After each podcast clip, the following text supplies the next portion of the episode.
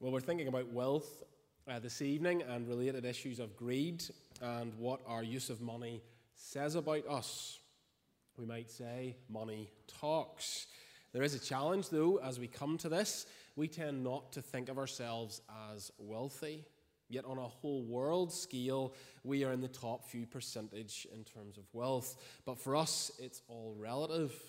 And if there is the sin of greed at root in our hearts, we likely won't recognize it. Uh, Tim Keller, who died a few weeks ago, American uh, Presbyterian minister uh, in New York, uh, gives an insight into why that is in one of, the, one of his books. He says this Why can't anyone in the grip of greed see it?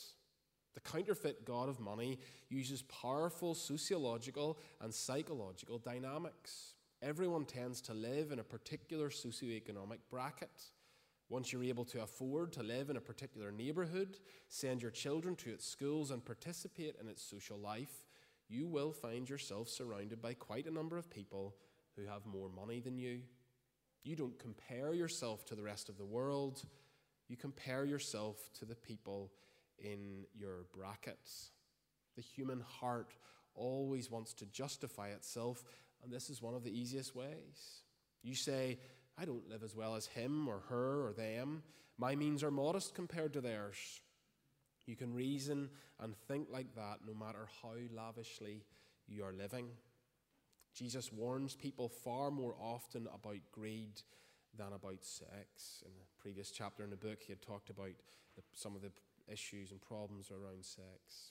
Yet almost no one thinks they are guilty of greed. Therefore, we should all begin with a working hypothesis that this actually easily could be a problem for me. And that's something we need to bear in mind as we come to consider uh, who and what James addresses in our verses this evening.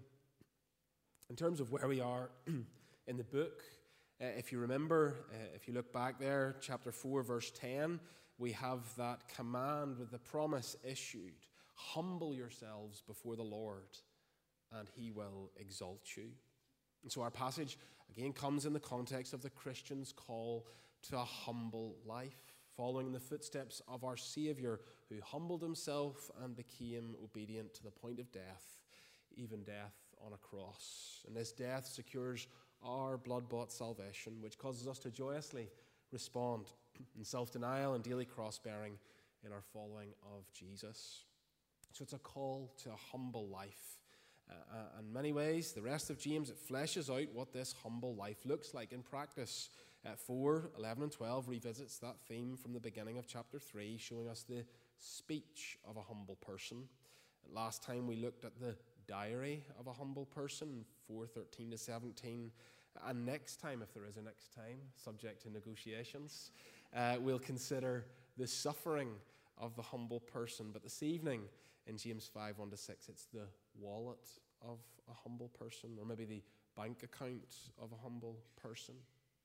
But again, James introduces this by painting the picture of the opposite the proud person with the thick wallet who has indulged himself or herself, maybe it was a person in that case, with no concern for those around them.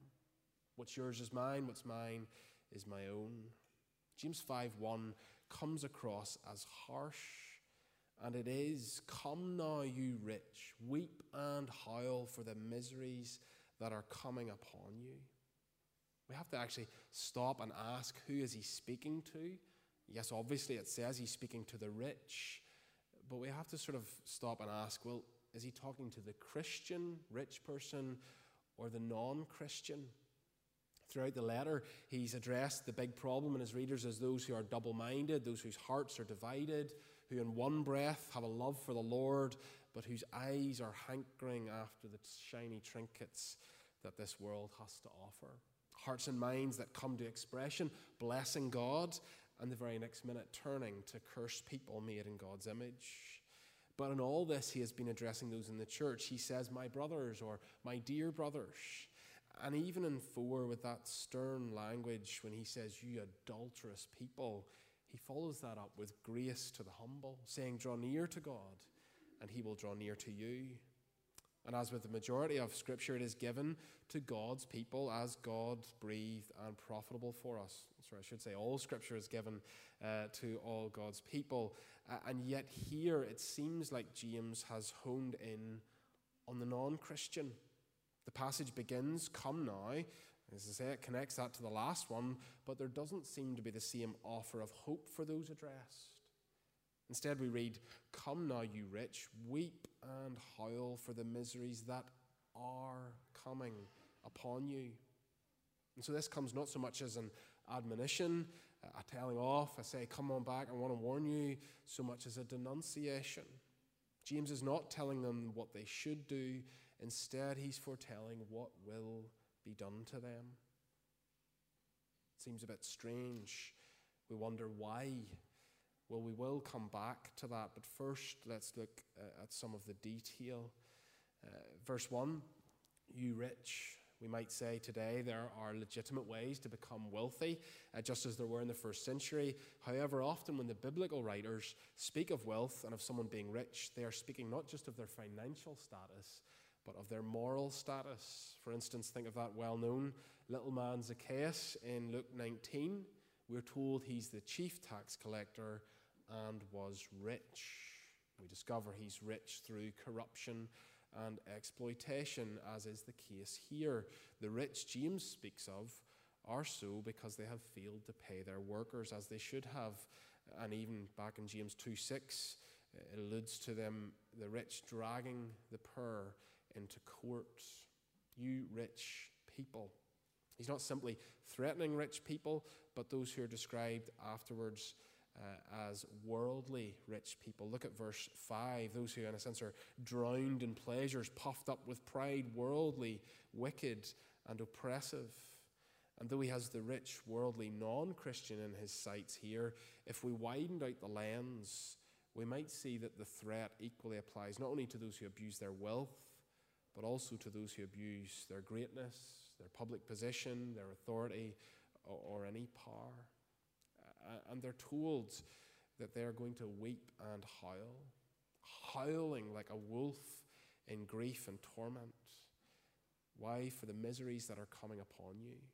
And it's not in case misery comes upon you, but because it comes upon you. So sure will it be. Look at verse 2. Though it is still future, we can read, Your riches have rotted, your garments are moth eaten, your gold and silver have corroded. James is telling us there is judgment to come on the selfish, greedy sinner who oppresses God's people. But in the meantime, they're going about their business, oblivious to this fact. Uh, our last passage reminded us that life is a mist, that our tomorrow isn't guaranteed. Meanwhile, some are fattening themselves, not knowing what tomorrow will bring. I suppose the greatest picture we have of this is the humble turkey. I'm not sure if there's any farmers here who maybe have a few turkeys in the lead up to, to Christmas. I know we probably all eat turkey at Christmas, and I suppose that's the point. Uh, the turkey is out in the field or in the shed come October, November, thinking this is great, I'm getting well fed. And as time goes on, there's more and more food coming, and the turkey's thinking this is, this is heaven, this is great. But then, as you know, come the end of December, come the beginning of January, the, the fields are empty, the sheds are empty, and the turkeys are gone. That's what James is sort of alluding to here. It's actually language that was in Psalm 73 that we read earlier about the rich fattening themselves. And verse 2 and 3 here allude uh, to these worldly riches, selfish accumulation of wealth. To James's readers, uh, they would have easily understood the problem wealth poses, the issue of greed. However, sometimes in our context, it's maybe a bit different. The amassing of wealth in our day is usually not only condoned but admired. We think of the Forbes rich list in society, the top who's the richest man in the world, uh, and maybe on a smaller scale. I don't think the richest, uh, any of the top rich, 100 richest, are anywhere near Northern Ireland, but uh, we seem to admire uh, the wealth that people can acquire. Money talks, and some show off their wealth, maybe in fancy cars, in electric gates, in big lion sculptures on the gateposts of a big house, and some are impressed to see this sort of thing. Now, let me be clear James and Scripture as a whole is not against making money or making people feel guilty for making money. Some have tried to make out that that's the case. There's a famous book came out in the late 1970s called Rich Christians in an Age of Hunger. But there's probably questionable interaction with Scripture in that book. Uh, there was a response came out after it uh, with a, a, sort of a, a title. It was Rich Christians in an Age of Hunger and the response book was called Productive Christians in an Age of Guilt Manipulators. So we need to be careful how we uh, interpret Scripture and not just try to look for verses that support our, our view. But rather than just talking about books, even if we just look at our passage before us, the passage even last time, verse 13, on the face of it looks like James is critiquing those who want to make a profit. But in context, that is not the issue for him. Those he brings up are people who make their plans with proud presumption, with an arrogant attitude about their own prospects and about the future. They're proud and arrogant because their plans are made without reference to God. They live as if there is no God, or even as if God is dead. And you don't have to be in business to live like this. Any of us can live in this double minded way, a sort of practical atheist where we profess to believe in God, and yet this has no bearing on all the plans that we make. And so it could be any of us. And in verse 13, James just happens to use someone in business as an example. He's not rebuking those merchants for their plans or even for their desire to make a profit. It's not their occupation, but their attitude that is the problem the arrogant attitude that they have. And again, back in, in James 5 1 to 6, again, it's not simply the rich, full stop. Uh, there's a number of charges James levels against the rich in this passage. Uh, there's four, uh, and they run like this. The first one you can see in verses 2 and 3 they have selfishly hoarded wealth. The second charge, verse 4, they have defrauded their workers. The third charge, verse 5, they have a self indulgent lifestyle. And the fourth charge, verse 6 they oppress the righteous, even murder. These are the charges brought against these ungodly rich. And it might be helpful, though, instead of just thinking about that, to think, well, we're supposed to be thinking about the humble believer, the wallet of a humble person. So maybe let's uh, take a different angle and uh, think about what that might look like. Uh, what what should the, the wallet of a humble believer look like? And that's humble as in attitude or character rather than financial means. Uh, I think if you can make money uh, in a legitimate way, and I think Scripture would say that, you know, make as much as you can. But then, how does the use of money characterize a humble believer, whether their income is small or, or large? It's not just about living simply, living frugally, to say, look at me, look, I'm wearing threadbare clothes or whatever like that. That's not the point. The point is uh, the humble believer lives sacrificially, lives generously, uh, lives with gratitude, lives to invest not only our financial resources, but our time, our talent to bless others, to bring life, and to multiply the gospel, to have our treasures in heaven, not hoarded in our bank accounts. I can think of uh, two men who had a big influence in my life um, uh, in years gone by. Uh, one growing up, uh, probably one of the wealthiest men in Northern Ireland at the time, and uh, I used to go round when I was 18 years old to his house. He did have a nice house, though it wasn't the nicest uh, on the street that he lived on. And I used to go round to his house for a Bible study. And his Bible was held together with duct tape and was covered in highlighter uh, and this was a man who, yes, made big business decisions, lots of money coming in, lots of deals to be made, and yet he invested his time not only in young men like myself, but in others.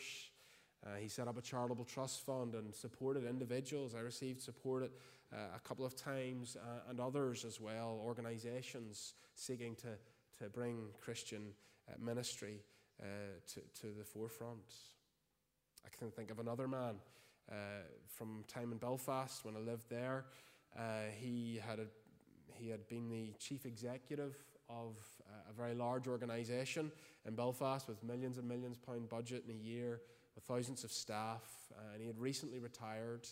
And uh, he had joined the church that I was part of. It was a smaller Presbyterian church. He had previously been part of the, the bigger congregation up the road, but in his retirement, he wanted to uh, be of service and of encouragement. And so he, he transferred church and he got himself stuck in and involved in every aspect in the life of that church. He was there morning and evening on Sundays. He met with me uh, and met with others.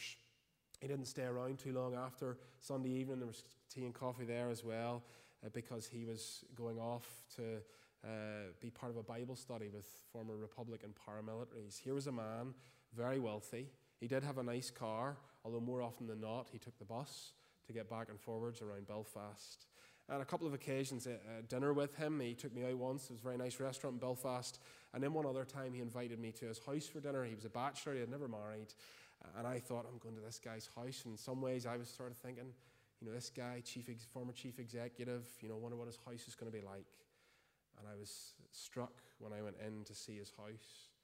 It looked like it had been decorated in the 1970s and hadn't been touched since. And to me, it just uh, again showed me that this was a man very wealthy and yet had invested not only his money, but his time in others, seeking to serve the Lord with a clear uh, faith in the Lord Jesus Christ. That's just two examples from my own life. I'm sure you know people uh, in your experience who have been very generous, but it's not just applicable for the very wealthy by our standards, but for all of us. How can we live thankful, sacrificial, generous lives, recognizing God has given us so much, no matter what we have, and that we are just stewards passing stuff on? I can think of, uh, well, someone I don't know too well, although you did come up uh, one Sunday evening uh, to visit with us, and the minister who was preaching that evening. Uh, I don't think he's on a big, uh, big stipend as, as, a minister, and he was with me. And I happen to be, if anyone knows me, I like my coffee. I like good coffee, and he had been round at the manse before the service, and it seems he's very into coffee as well. And we were talking, and then anyway, he was there and he preached, and he went away. I didn't really know him that much. And then in the post, a couple of days later, I received this thing, and I didn't know what it was initially, but it was something that was going to make my coffee making experience better. And I'm just thinking, this guy hardly knows me. I didn't ask for anything, and he was just, just a very small act of kindness and generosity.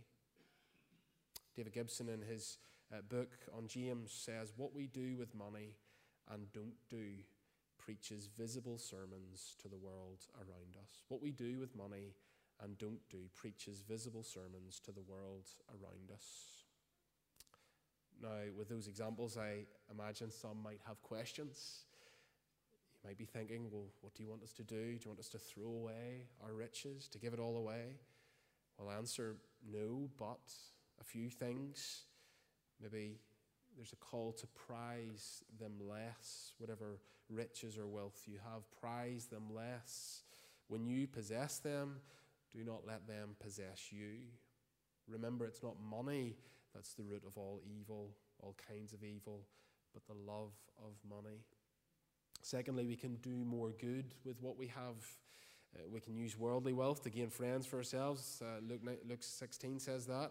Uh, thinking about wealth, wealth can be the occasion for sin, it can lead to greed. But instead, we want to turn it to a good thing. Do good with what we have. Prize it less, do more good with it. And actually, we need to then seek God all the more earnestly for grace. Because when you are full, when you have lots, you need more grace. If you've got your Bible open and you turn to Deuteronomy 6, just after those great words from the Shema, uh, we have uh, these verses uh, to Israel in Deuteronomy 6 uh, 11 uh, or 10, it says, And when the Lord your God brings you into the land that he swore to your fathers, to Abraham, to Isaac, and to Jacob, to give you with great and good cities that you did not build, and houses full of all good things that you did not fill, and cisterns that you did not dig, and vineyards and olive trees that you did not plant, and when you eat and are full, then take care lest you forget the Lord who brought you out of the land of Egypt out of the house of slavery. It is the Lord your God you shall fear, him you shall serve, and by his name you shall swear. There's a sense there when we have lots, we become a little bit self sufficient And so we actually, when we have wealth, we need to pray and ask that God would help us to manage that well. We think of not only in Deuteronomy in the New Testament, Jesus and Luke 18, the, the rich young ruler, he says how difficult it is for those who have wealth to enter the kingdom of heaven. Easier for the camel to go through the eye of the needle. The disciples respond, saying, Well, who then can be saved? Jesus says, What is impossible with man is possible with God. It is not absolutely impossible for a rich person to go to heaven. We see that in Luke 19, the very next chapter, when we have salvation come to Zacchaeus, a rich man's house. We think also in Luke, Luke spends a lot of time on the rich. We think of poor Lazarus, who rests in the arms of Abraham, who in Genesis was very rich in this world's terms. There are some rich in heaven, but it is oh so difficult. And so pray for God's help when you have wealth to loosen your heart on the attachments of this world. There's a number of traits there that might be evident in the life of the humble believer, those who prize, uh, don't prize their wealth, um, those who are not possessed by it, those who do good with it, those who uh, pray and ask that God would help them as they have means. But let's get back to consider that question of why is James, in a sense, uh, letting us as believers listen in to what he's forcefully saying to the non Christians that punishment awaits and they will weep and howl at it. Because that's what's described in James 5 1 to 6, in contrast to the humble believer. Well, in God's kindness, sometimes He wants us to listen in on what He says to others, a bit like the words of the Old Testament prophets who sometimes denounce the pagan nations around them, and, but they deliver the words to God's people. I'm preaching through Obadiah at the minute in my congregation, and that's the case there. It's a message for God's people, and yet it begins the vision of Obadiah. Thus says the Lord concerning Edom. It's likely the Edomites weren't the readers of this. Instead, it would have been and continues to be read by God's people, just as James 5 is. And again, this is where David Gibson in his, in his book is, is so helpful uh, uh, in, in the understanding of this. It's an important observation, he says, for it raises the question why address people who aren't even in the room? Why go to all this trouble to send a deadly arrow through the air if it will not reach its target? For the rich aren't listening to this. They're on their yachts in Monaco. Come now, you rich, can you hear this? Weep and howl for the miseries that are coming upon you. No, of course they can't hear, for they're rubbing on the sun cream. So, why has James turned up the rhetorical heat? I think it's because he knows we are sitting in church, but boy, we'd love to be in Monaco, wouldn't we? Wouldn't you? James knows the human heart, skillful soul doctor that he is. He knows mine and he knows yours. He quotes John Calvin, who says that James denounces the rich like this because he is really looking to those of faith that they may attend to the sad ruin of the wealthy and not be envious of their prosperity. There it is envy. Don't you envy the rich? Bigger house? Yes, please. Better school? Yes, please. Private health care, secure future, nicer holidays, no overdraft charges, no mortgage, no loans, no more arguments at home over money. No more sleepless nights, no more balancing the books, a more reliable car, a few treats, providing more for the children. Don't you envy people who never have to worry about any of these things? Well, this passage is here to say to us not to envy the unbelieving, ungodly rich. Why? Because their money talks with a different message to what they think, and they can't hear it. Look again at verse 3. It says, Your gold and silver have corroded, and their corrosion will be evidence against you. Money talks. Then, verse 4 the wages you kept back by fraud are crying out against you. Money talks. The wealth of the wicked will stand in testimony against them when it comes to judgment, and so don't envy them. Don't emulate them in your own use of whatever money you happen to have. Don't seek to gain unjustly. Don't hoard. Don't self indulge. Be humbly thankful for what you have.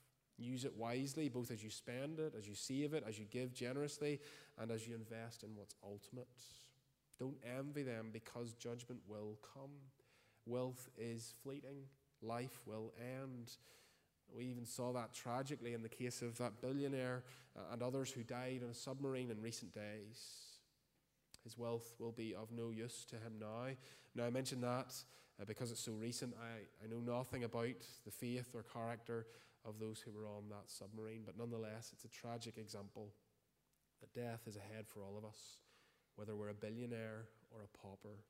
Likely not on a submarine, but as our last passage reminded us, you do not know what tomorrow will bring.